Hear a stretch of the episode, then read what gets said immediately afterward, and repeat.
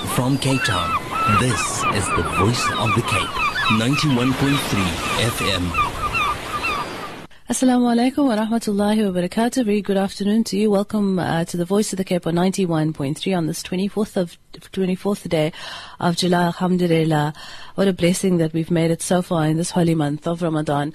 Hope inshallah you are still on that journey of trying and um, running for the blessings of the Almighty and the last few days as well.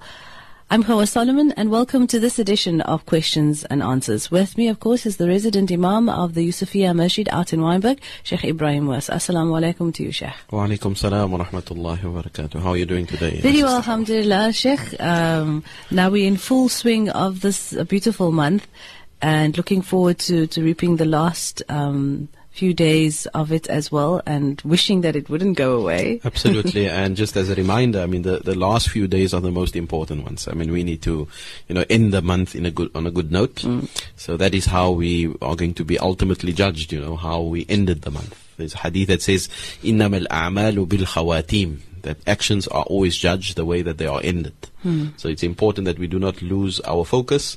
It's important that we keep the, you know, the, the aspirations high so that we end it on a high note and we hope that Allah will accept from us whatever we have attempted during this month, inshallah. Inshallah, Ameen.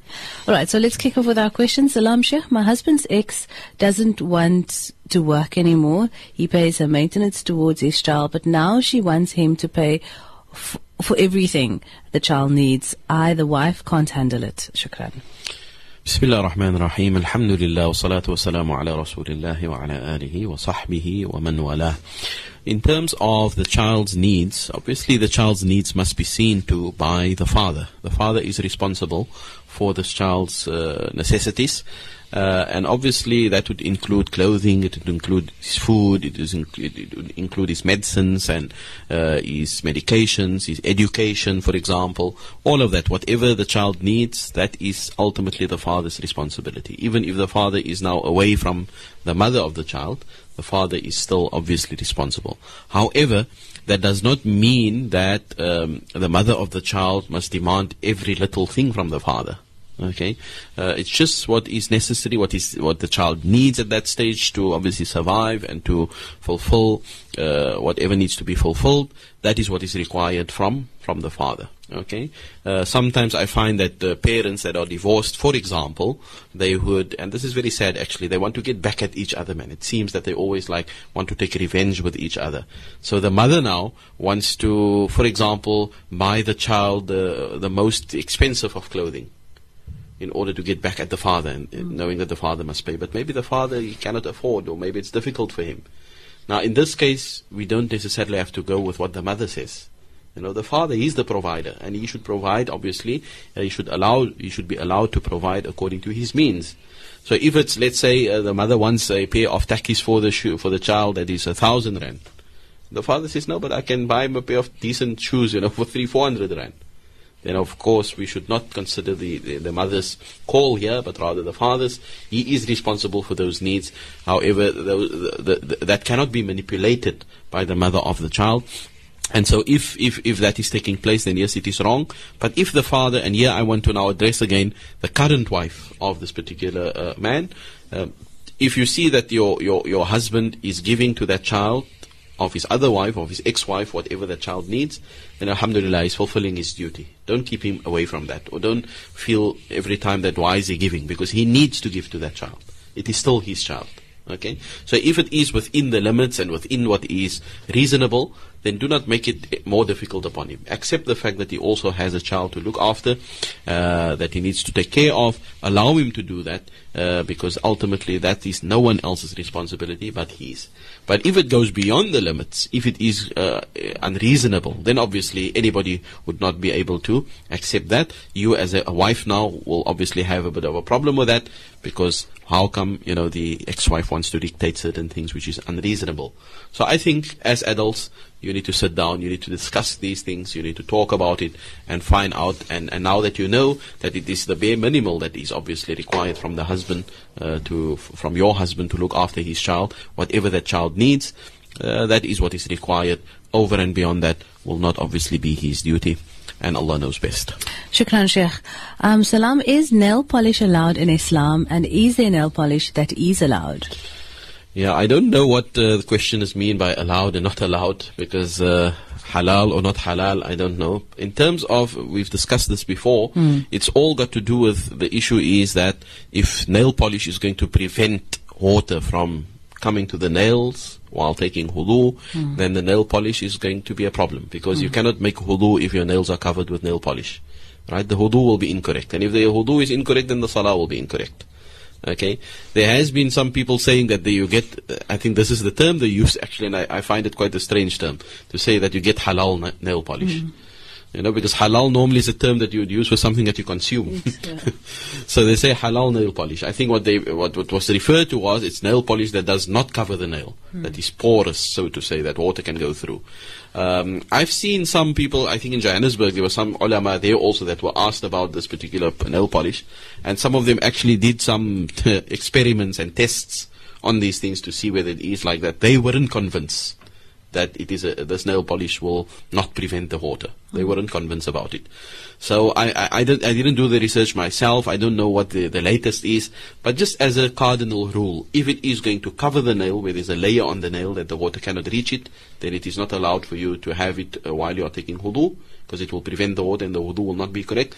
If however it is porous like they claim, and I don't know whether it is, but if it is, where it can be proven that the water goes right through and it goes onto your nail, then no problem.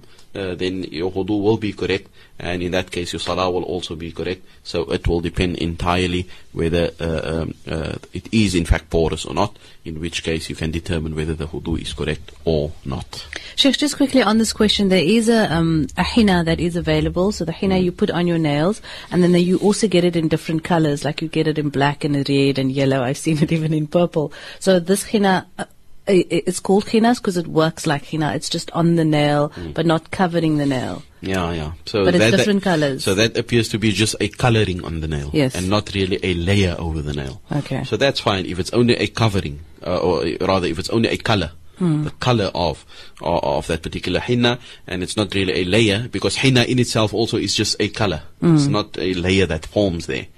So if that is the case, then fine. Then this obviously the wudu will be correct, and subsequently the salah will also be correct. Shukran, Sheikh. Let's continue with questions and answers with this uh, after the short break. So stay with us.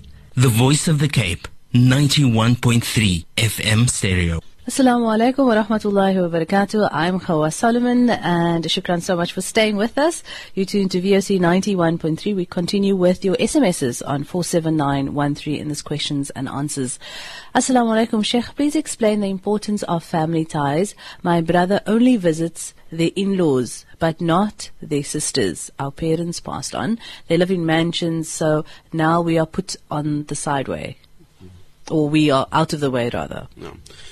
Yeah, of course. I mean, the, the issue of uh, family ties have been uh, has been stressed in the Quran, in the Sunnah of Rasulullah sallallahu alaihi wasallam. Uh, very important that we try to at all times uh, connect ourselves with our families, um, and we should never let our social status come in the way. We should never allow our jobs or our types of homes or cars or money that we have um, uh, create a barrier between us and our family members. Okay. Um, there's many, I, I can quote a number of uh, ayat and ahadith uh, to the listeners. Allah says, for example, in Surah Al-Isra, which is chapter 17 of the Quran, chapter 17, Surah Al-Isra, verse 26, وَآتِ ذَا الْقُرْبَى حَقَّهُ وَالْمِسْكِينَ وَابْنَ السَّبِيلِ Allah says, give the right that is due to those family members of yours, the next of kin. Give the rights that are due to them. And also give the right to the poor and the right to the wayfarer. Certain people have certain rights over mm-hmm. us, mm. which we need to obviously fulfill. In another verse, Allah Ta'ala says in Surah Al-Ra'd, Verse 24, Allah says, الَّذِينَ يَنقُضُونَ عَهْدَ اللَّهِ مِنْ بَعْدِ مِيثَاقِهِ وَيَقْطَعُونَ مَا أَمَرَ اللَّهُ بِهِ أَن يُوصَلْ وَيُفْسِدُونَ فِي الْأَرْضِ أُولَئِكَ لَهُمُ اللَّعْنَةُ وَلَهُمْ سُوءُ الدَّارِ And in this verse, Allah uses quite strong terms to describe people that are severing relationships and ties which Allah had put in place. And in this verse, Allah says, those who break their agreement with Allah after the agreement was made, in other words, they go against what they promised Allah they would do. And they also sever that which Allah wants them to connect themselves with. They break themselves away from that which Allah ordered them to be connected with, meaning their families. وَيُفْسِدُونَ فِي الْأَرْضِ And they also cause mischief and corruption on this earth. The words that Allah used to describe these people, and it's quite a very strong term. Allah says, أُولَٰئِكَ لَهُمُ اللَّعْنَةِ Upon them is the curse of Allah. وَلَهُمْ سُوءُ الدَّارِ And in the year after they will be, have a very, very bad abode. A very evil abode is awaiting them. So you can hear the type of tone in which Allah is speaking to demonstrate to us the importance of joining family ties and the difficulty of somebody that does not do that. In ahadith of the Prophet ﷺ, again there's many ahadith, I'll just quote two very quickly. The one the Prophet ﷺ says, من كان يؤمن بالله واليوم الآخر فليصل رحمه. If a person truly believes in Allah and in the last day, let him join himself with his family. Let him connect himself with his family. And then finally, a beautiful hadith Qudsi, and I, I particularly like this hadith because uh, it, it's very deep in a sense where Allah Ta'ala says to us in a divine hadith, He says, Ana Ar-Rahman, I am Ar-Rahman. One of the names of Allah is Ar-Rahman, the most merciful or the most compassionate. He says, Wa ana khalaqtu rahim and I am the one that created the womb. واشتققت لها اسما من اسمي and I derived the name of the womb from my own name.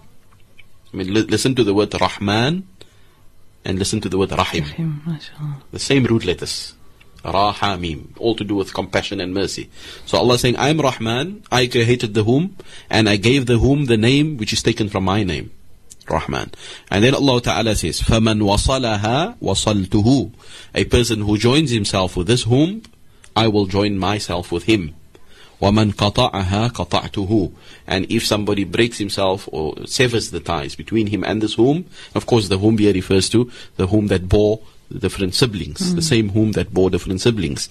So the one that joins himself with his family in this way, uh, Allah will be connected to them, and the one that severs this relationship, Allah says, I will sever my relationship with him. And this hadith is in the Musnad of Imam Ahmad and many other sources. And it's a really a beautiful way in which Allah is putting it, that how even the name of that, that sacred womb, I mean, I consider the womb of a woman to be sacred, because Allah Ta'ala says the name comes directly from me. I gave it that name, and it is taken from my name, Ar-Rahman, which means the premise upon which we practice these kinds of things and the way we, we forge our relationships, it must be built on rahmah, on mercy. It must be built on compassion and understanding. And so we want to encourage these brothers that uh, are neglecting their sisters, that are neglecting their families. Don't do that. Try to always show your love to them, show your compassion to them. After all, that is what Allah wants from us. And it's fine and well if you are on good terms with your in-laws. That is something admirable. That is something good. But do not let that come in the way or that be an excuse for you not to look at your own family. Hmm. And like I said earlier on, do not let your, if it is true, do not let your social status also come in the way. Don't think because you are more wealthier than others that you can overlook them or that you can undermine them. Hmm. Because at the end of the day, your wealth is not what's going to count in your grave. Your wealth is not what is going to count when you appear in front of Allah. Nothing of that is going to matter. But really, it's going to be how you dealt with people, how you served, you know, humanity, how you connected yourself with your family and those around you. That is what's going to count in your favor. Nothing else on the day of judgment. So we make dua that Allah Ta'ala brings, uh, you know, compassion in your hearts so that you can see the importance of trying to connect yourself with your sisters and with all other family members. And once you do that, you will see Allah will place even more barakah in the wealth that you have. And Allah Ta'ala will give you a more fulfilling life.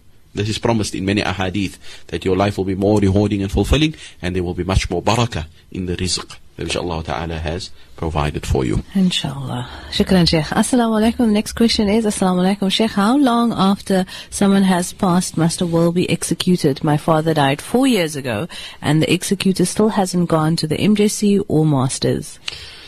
The uh, will obviously must uh, be executed as soon as the family is able to. Uh, the reason being that there are certain rights that obviously are now attached to the estate. There are other people who are supposed to take ownership of that estate, and that would be all the heirs. And so it should not be something that is unnecessarily delayed. As the sooner it can be done, the better. Because uh, what I found was that in, in many cases where it is delayed, you find like years down the line, always problems arise. Because now almost like things have become set in a particular way, right? Things have not been distributed. So now those people who are benefiting from the estate, for example, are now not in a position just to give it up easily, etc. It becomes much more difficult to kind of deal with this.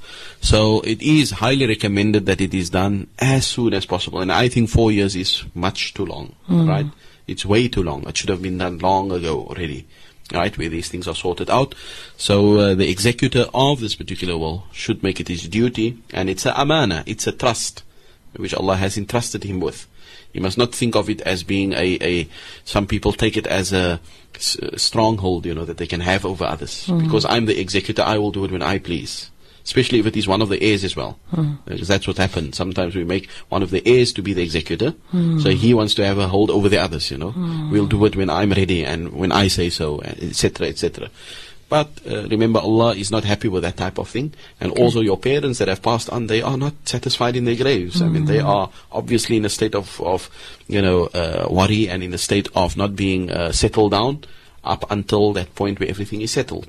So we want to encourage uh, this particular person who is involved, if he's listening or if they are all listening, please make sure that you do it as soon as possible because there are rights, there are hukuk, certain rights that must be fulfilled as regards to the ownership of the estate. That ownership must be transferred to those people. Hmm. So if I'm an heir of an estate, I may be in need of the money. I may be hmm. in need of, or I may want to do something good with the money. Hmm. But if I don't have it, then I can't do that.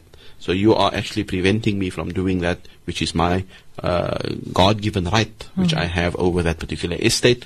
So it must be done ASAP. This person, four years, should shouldn't have taken that long. But please do not take another four years or another few years. Try to sort it out as soon as you can, inshallah. And I think what comes out there as well, Sheikh, is that the deceased, who we're not thinking of, are actually in, in unrest. Definitely, definitely, because they cannot be in a state of contentment, knowing that whatever uh, uh, uh, you know they had advised or whatever ha- so was supposed to happen after their demise did not take place. Take place, yeah. Okay. All right. Uh, let's just take a short break and we'll continue with questions and answers. Stay with us. The Voice of the Cape, 91.3 FM stereo. Assalamu alaikum wa rahmatullahi wa barakatuh. Welcome back. I'm Khawa Solomon. With me is Sheikh Ebrahim Moos answering your questions on 47913. Assalamu alaikum, Sheikh. I'd like to know what is the blood after miscarriage considered as? The blood that uh, emits the, the, the body after a miscarriage, which means there was some development of a fetus, uh, is considered, according to the Shafi'i madhab, it is unequivocally considered to be nifas. Nifas would be postnatal blood, which means that the, the time period that is given for that postnatal blood is the least is one moment. It can last only for one moment, then it can go away. Uh, the ordinary or the usual period would be 40 days and the maximum period for postnatal bleeding would be 60 days.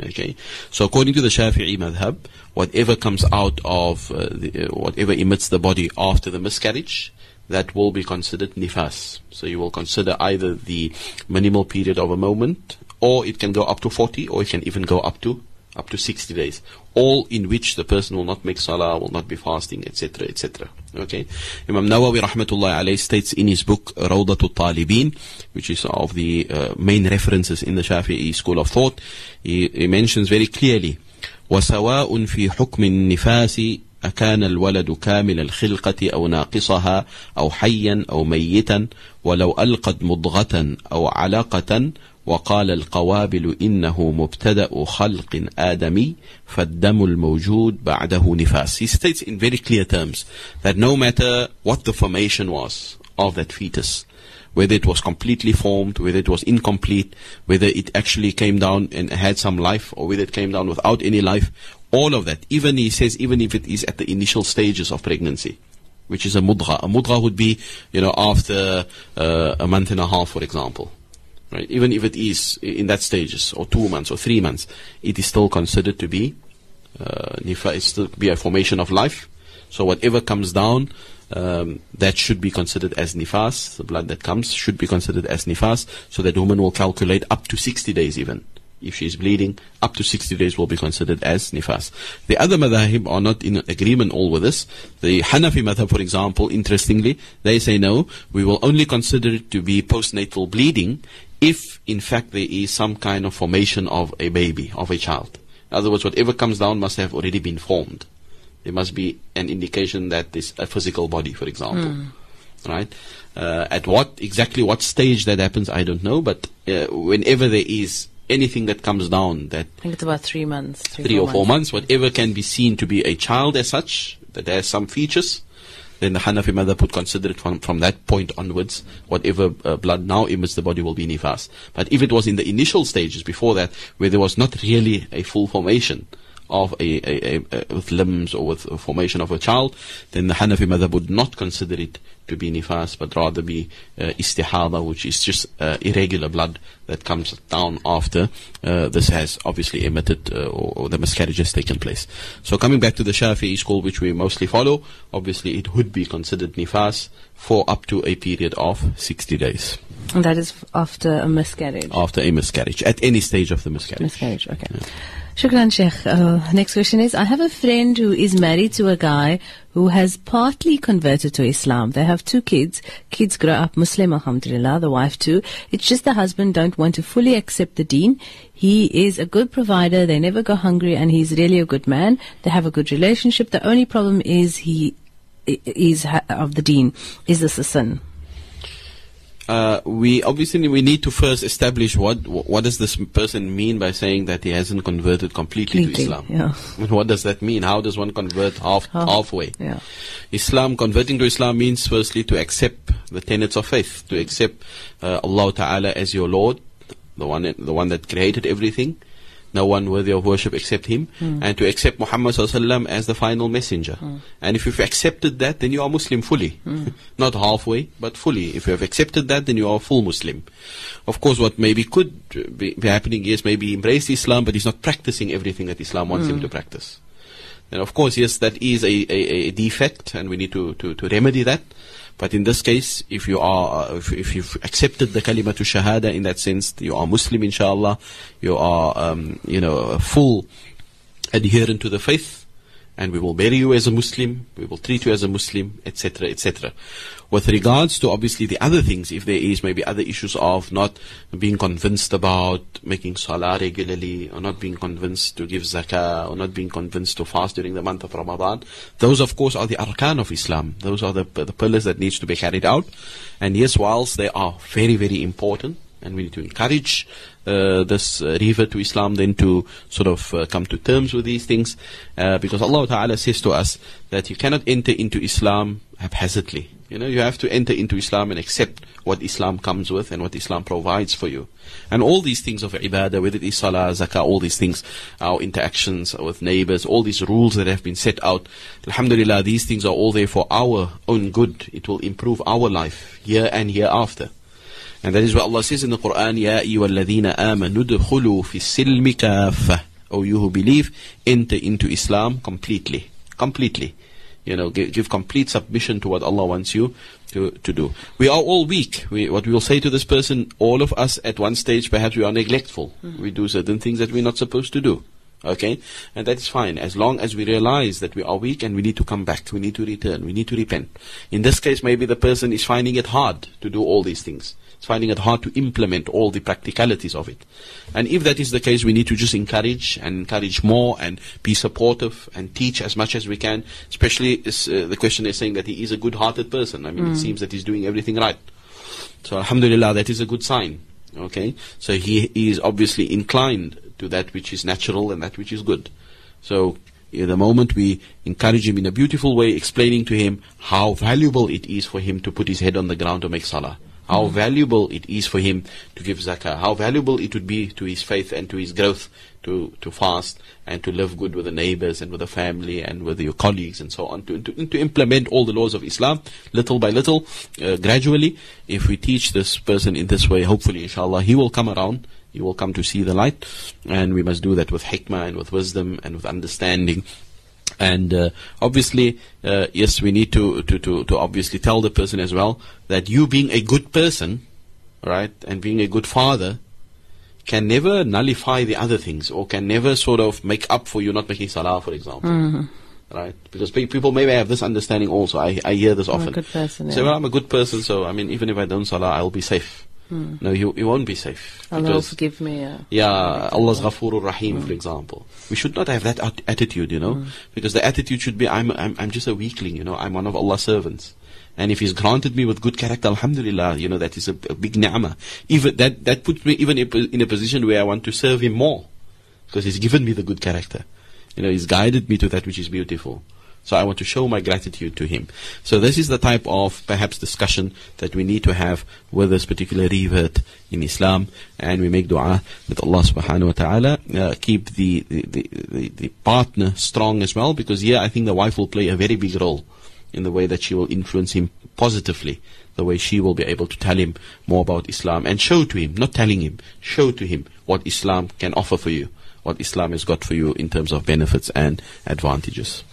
Shukran, Sheikh. Let's uh, go and pay the bills, and when we come back, we will continue with your questions back after the short break. The Voice of the Cape, 91.3 FM stereo. Assalamu alaikum wa rahmatullahi wa barakatuh. We're in this last segment of questions and answers where we're taking your SMSs on 47913. And Alhamdulillah, Sheikh Ibrahim West gives us a detailed answer to your question. Offer of uh, giving Sheikh's number at reception is available still? No problem. Okay, inshallah, inshallah. inshallah, no problem. Shukran, Sheikh. Next question is Salam, uh, Sheikh. I am a mother of four young men, even though my husband and I have tried our best to guide them.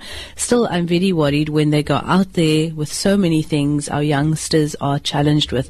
How do I, as a caring mother, calm myself inside? I think that's a challenge for every parent. Yes, absolutely. I mean, the time there, the times that we are facing are extremely challenging. I Mm. mean, you don't know when your child goes out for, to school what is going to happen. you don't know. yeah. Even the school that was supposedly always be, be- being Safe seen as a safe environment is no longer such. Mm. I mean, we, we, we are always worried and concerned how things happen, even in primary schools for that matter. Mm. So, um, what one needs to do is, and I mentioned this on another show uh, at another time, that you know the basis for children having a conscience and having a focused thinking is if they are reared like that from small already, right? So, if good models is instilled within them as young children within your home, and when I say good models, I don't mean to teach them and physically, verbally tell them what to do. Mean to live good models in your home, to give them as much love as you can. Right? Love is very important. Our children, when they grow up and they are small, they are in need of your love and care. They are not in need of expensive tackies. They are not in need of ex- expensive toys. Because that's often, you know, we want to brush off our responsibility by buying them. We think we can buy them things to keep them happy. That's the worst thing we can do. The worst thing is to buy them gifts and to neglect them emotionally, not to connect with them, not to speak with them, not to hug them. I mean, how many parents actually hug their children? I mean, we are so busy with work, you know, and dunya, and sometimes both parents work. That poor child, you know, at the age of seven, eight, nine, uh, up to ten, you know, they are they are looking for somebody to embrace them and to hold them. You know, they are still at that age where they need that warmth of the parent. It's it's natural. Allah has created them like that. So what I want to say is that uh, obviously now I'm speaking to this parent that's asking this question, and perhaps it's already past that stage. But I'm first giving just a general advice, you know, to, to parents that have smaller children. That this is how uh, the best to do it is obviously to, from a young age, try to nurture them and to give them as much love and care that we can. And very important, be good role models for them in the house. Be good role models. Show them the, the right path show them how beautiful it is to live in harmony and, and to obey the laws of Allah and to, to live in, in a way that is pleasing to yourself and to others, you know, in a way that there is synergy and beautiful compassion and understanding. This is what we should do. And for this particular parent, what I can say is you need to do the necessary hmm. as a parent. So obviously if your children go out, make sure that they are not mixing with the wrong crowd. Okay, that is your duty. Hmm. You simply cannot just send them out in the jungle. I mean, you need to know where they're going. You need to know what mm. time they're coming back. You need to know who they are with. You need to know what they are doing. And please, parents, don't be naive to think that my child is okay. I mean, mm. they know, you know, they won't do the wrong thing. Maybe that's correct. They won't do the wrong, but there's so many other influences, so we need to be careful. Uh, and that's why I do not believe, you know, when a, when a, I do not believe the fact of a parent telling me that I send my child because I trust my child. Hmm. Well, Allah's watching them. You know, you know, yeah. You you must tie the camel. Hmm. Allah is watching, and, and we're coming to that part. But the fact is, you must tie your camel. Hmm. So you can't send your daughter, who's 16 years old, for example, on a Saturday night, let her friends come and fetch her, and go to whoever or wherever, where you don't even know where they're going, and expect everything to go smoothly and nothing to go wrong. I mean, that mm. is being naive. you know, that is being actually irresponsible. So if my daughter of 16 years old is going to go out on a Saturday night, you know, I need every minute, every I second need to know where they're going. I need yeah. to know what time they're going to be back. I need to know who's picking her up. I need to know who's dropping her. I need to mm. know who. I need to have a, a number where I can phone her at any time when I need to. Mm. I mean, those are the basic things which I suppose every parent will have to. As mm-hmm. awkward as it may be in today's life, because our mm-hmm. kids also, the youngsters, youth of that age, they don't like it, you know, because like you're intruding in their lives mm-hmm. and whatever because of what they see on TV. But the point is, be that as it may, you are the parent still. You need to fulfill those duties. Otherwise, you've got nobody to blame but yourself, right? And then afterwards, obviously, once you've done all of that, if you've put all the checks and balances in place, then yes, now I say to you, put your trust in Allah. Hmm. Because things can possibly still go wrong, but at least you've done the best that you can. If they go out now and something still happens to them, then Allah knows best. Maybe it's a test from Allah. Maybe it's just uh, something to open your eyes for something else. Hmm. Whatever the case may be. So tie your camels, do the best you can, and then put then your trust in Allah and put lots of make lots of dua for them. I mean, hmm. never underestimate the power of dua that you have as a parent over them. You know, this is one of the du'as which the Prophet ﷺ has guaranteed. If a parent makes dua for a child, that dua is mustajab. There's no barrier between the acceptance of that dua. So make dua, you know, tahajjud now in Ramadan, it's Ramadan, you know, make dua at that critical moments of tahajjud in the morning or in the moments before you're breaking your fast, which is mustajab. Make dua to Allah to always protect your children, to keep them on the straight path, to keep them safe, to keep them sound, to keep them healthy. Make all these beautiful du'as because Allah listens to you as a parent. Mm. Don't underestimate this particular. I think you you reminded me one day of something that you've heard of this parent that was just making a du'a for the child all the time mm. that the child must become a musalli. Rabbi ja'alni muqima salati wa min dhurriyyati rabbana taqabbal du'a, which is a, a, Quranic du'a to be found in in the 13th juz uh, Surah Ibrahim, the du'a that Nabi Ibrahim actually made for his children. Mm. And you said to me that the, these parents uh, this parent just made this du'a. She wasn't a parent yet. Okay, before it, even yes, before, before, just making this du'a. Oh Allah, hmm. if I get children one day, make them of the musalli. And it was amazing when someone else saw how easily it was for, for her children to make salah. She didn't have to tell her children, but it's just a natural thing. And I do believe that that is absolutely true, that the power of dua that that parent has should be expedited, should be used as best as possible in order to safeguard that child. And that is all that we can do. Whatever else then happens, that will be in Allah's Allah, hands. Allah. We've done our best that we can. And so uh, that is the best advice I can give for this particular. Sheikh, I'm going to squeeze in quickly the last question. What does one do about old Muslims begging, uh, Muslim people uh, begging at the robots? Yeah, one has to uh, obviously ascertain the situation, uh, the person who's begging. I'm always of the opinion that one needs to uh, obviously tra- uh, you know teach people to be responsible. So if they are begging, and for example, this is just my personal. I'm not saying you must follow this. This is my personal thing. If I see a, a boy or a man is begging, but I can see clearly there's nothing wrong with him. You know, he can do something for himself, but he's just begging because it's the easy way out. Most probably, I won't give as easily as I would to an old lady, for example. An old lady standing at the robot, surely, I mean, she won't stand there unless she's in need. Or old man, for that matter. If you see the man's got a grey beard and grey hair, can't walk properly, then obviously, I mean, you can already see that there's no way in, in which this man can do something for himself. So I would always like to ascertain this particular uh, difference between the different types of people before I give. The general rule is you give as far as you can without having to worry because Allah says in the Quran, وَأَمَّا السَّائِلَ فَلَا تَنْهَرْ Surah Al-Duha, whoever asks you, don't tell them. Try to give if you can. But I make this distinction, you must also teach people to be responsible and not to become lazy because people also take advantage of the situation. Because I've got this where people come to the door, they tell you they, they want some money. So you say to them, okay, wash the car, for example, I give you some money. No, I'm too busy. So what's the point? I mean, you're healthy. You're busy with what? And why, why can't you do a small duty to earn some, some money? So that is where I'm coming from. I mean, I think we need to teach people that in that case, begging is haram. You shouldn't be begging because you've got no right to beg if you are able to earn a living like everybody else is earning a living, which is halal. But if it is an old lady, old man, can clearly see that they are struggling, they can't do things, then there you shouldn't hesitate and you should give. And you should also, we should as a community obviously also try to come to a stage where we don't have the situation in the mm. first place where we look after our people in all various communities. And I'm sure there's lots of people doing good work all over. But poverty is so widespread nowadays that obviously maybe they cannot cover all, all the bases. Mm. But we make dua that Allah improves our condition in this country mm. and everywhere else for all Muslims and non-Muslims and all human beings wherever they may be.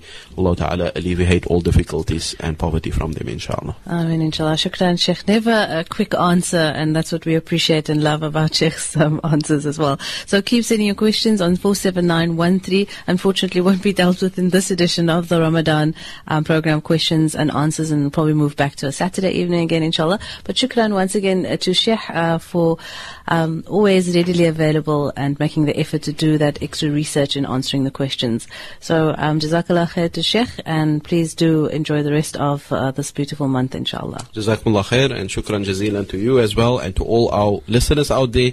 And I take this opportunity on behalf of myself to wish them, inshallah, beautiful Eid as well. Eid Mubarak to everyone. Uh, I know it's a bit early, premature, but nonetheless, I may not have the opportunity on the day. So I'm taking this opportunity that Allah grants you everything of the best for the few remaining days as well as a blessed Eid inshallah. Wassalamu alaikum wa rahmatullahi wa barakatuh. Wa alaikum assalam. That was Sheikh Ebrahim Moos, who is resident at the Yusufia Masjid in Wynberg. And uh, from myself, Hawa Salomon, for now, we'll chat to the listeners again soon inshallah. Enjoy the rest of your day. Assalamu alaikum wa rahmatullahi wa barakatuh and a very good day. The Voice of the Cape, 91.3 FM stereo.